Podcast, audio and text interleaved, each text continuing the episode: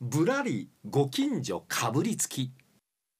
さあこの時間は皆さんのお近くのこんな珍しい場所がある、こんな面白いお店がある、はい。こんな変わった人がいてはんね、という情報をいただきましたら私が取材に行きますよということを、えーお願いしてるわけなんですが、はい。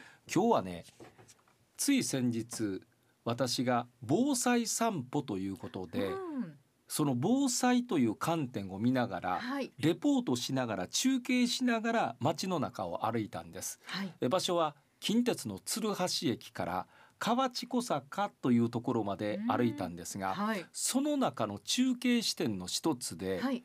深江えーというところがあります。えーこれ東成区になるんです。大阪市東成区の深江のところにうん深江稲荷神社という神社がありまして、はい。そのすぐ横に実は石碑が2つ2本立ってるんです。はい。そこにはですねかつてここに洪水があってその当時の人は大変な目にあったということが書かれていへるーそういう石碑だったんです。はい。でその中継に行ったんです。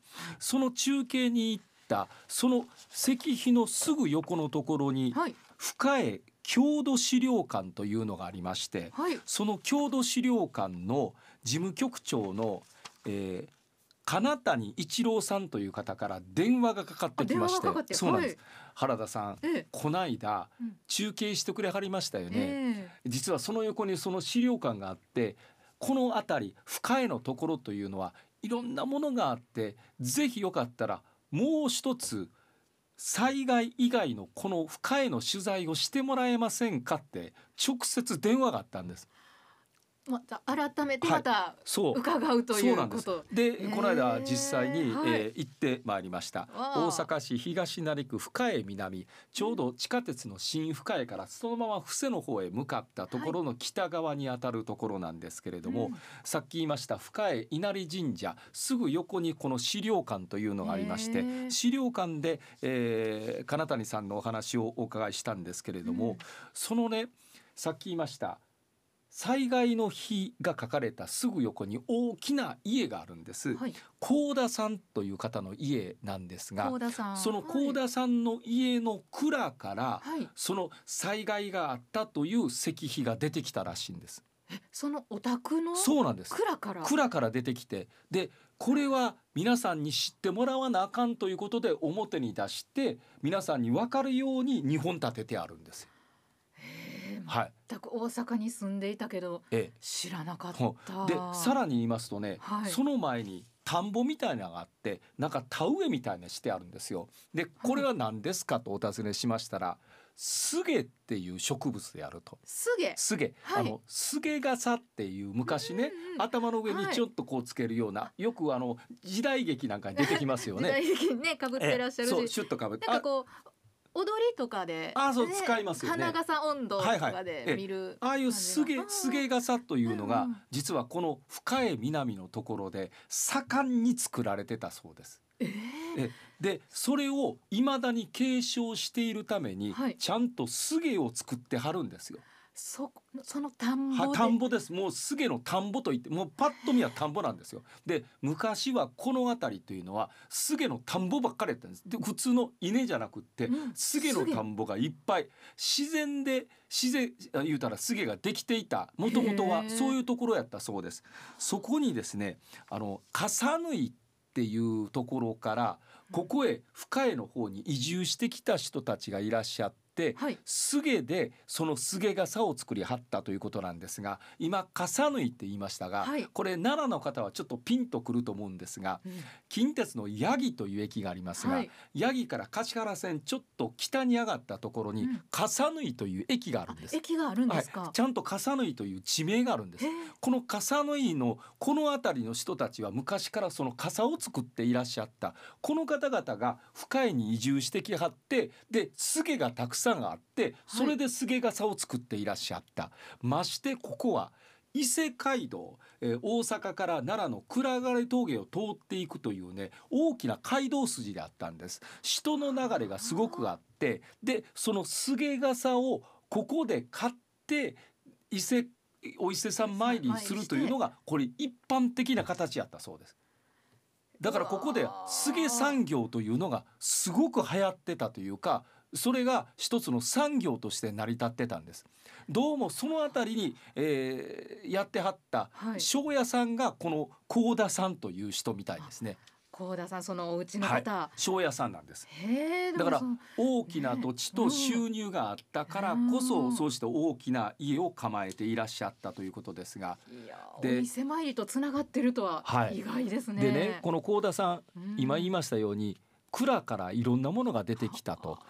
であこれはちゃんと蔵を調べなあかんなと思ってたところ令和元年9月、はい、えー、不動産を売却してしまったんですって、はい、つまり不動産屋さんに売ってしまったと。えでいやこれはあかんと。あの中にはたくさん資料がたくさんあるので買い戻さなあかんということで令和2年4月に今度は買い戻したんですえ買い戻したんですがちょっと時すでに遅しでその蔵の中は不動産屋さんによってもうすでに綺麗にされてしまって貴重なものが残ってなかったと。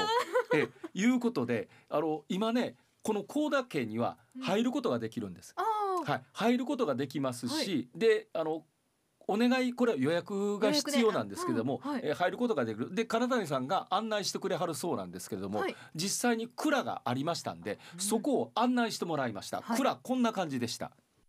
今その高田家の蔵の中に入ってまいりました。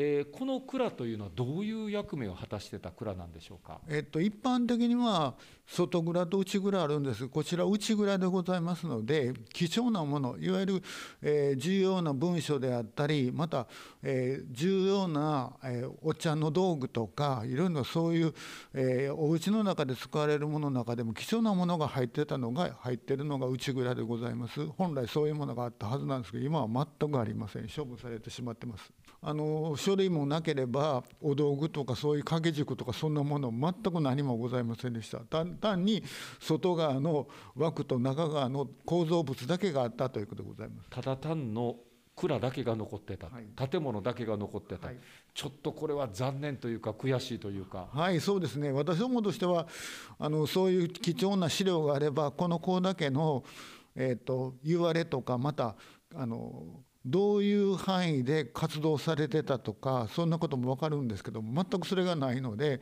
調べようがなくて非常に残念な思いをしております。ということで残念ながらきれいに片付けられてしまって資料がない。じゃあもう蔵に入って蔵を見たそうそういうことなんですがでもねこの横その幸田さんの家が、うん、ああ存在してるんですが、はい、ここにはいろんなものが実際にありました。で昔ながらの建物になってまして、はい、ここも金谷さんにちょっと案内をしてもらいました。うん、さて中に入ってまいりますと土間があるんですよしかも土の土間なんですよねこれはすごいですね。そうですね。貴重なものだと思います。大阪市内ですので、こういう、えー、土で踏み固めた土間があるとこはもう残ってないんじゃないかなと思いますけども、ね、はいえー、そして踏み石がありましてで、えー、その上に、えー、部屋に入っていくという感じですね。はい、上がれかまちの一枚板の上がれかまちですので、これも貴重なものだと思います。い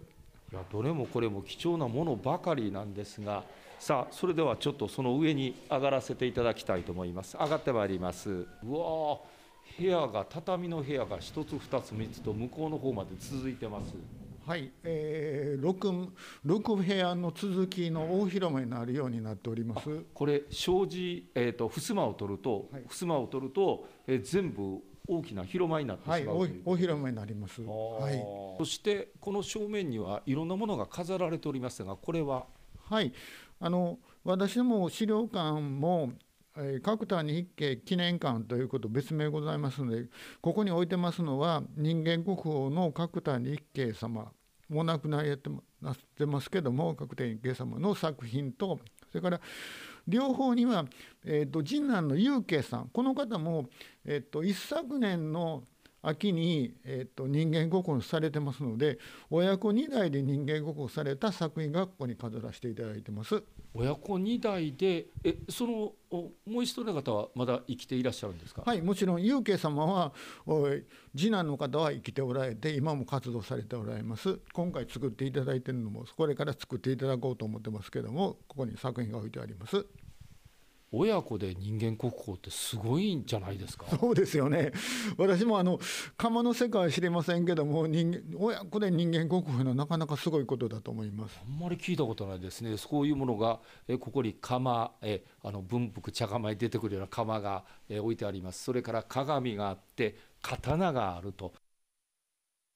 すごいんですよ。すごい。人間国宝はいそうなんです。実はねここから人間国宝が親子で2人出ているというこの地区からで文福茶釜の茶釜、はい、釜をお作りになっていらっしゃってこれが評価されてこの技術で人間国宝へあの隣のはつきませんよ。隣ではないんです、ね、隣ではなくて 本物のええ 本物のまどかひろしさん行きませんよ。え本物のえ人間国宝の方なんですよ。しかも親子二代で。そうなんですよ。すごい技術を持っていらっしゃって実はねこの技術が生かされて、うん、えー、これ伊勢神宮の神様の鏡がありますよね。はい、えあれもここで作られていると。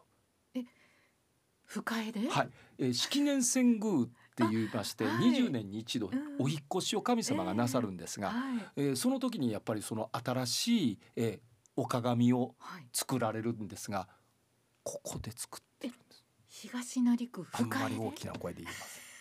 すっごいすっごい技術を持ってるんですよ。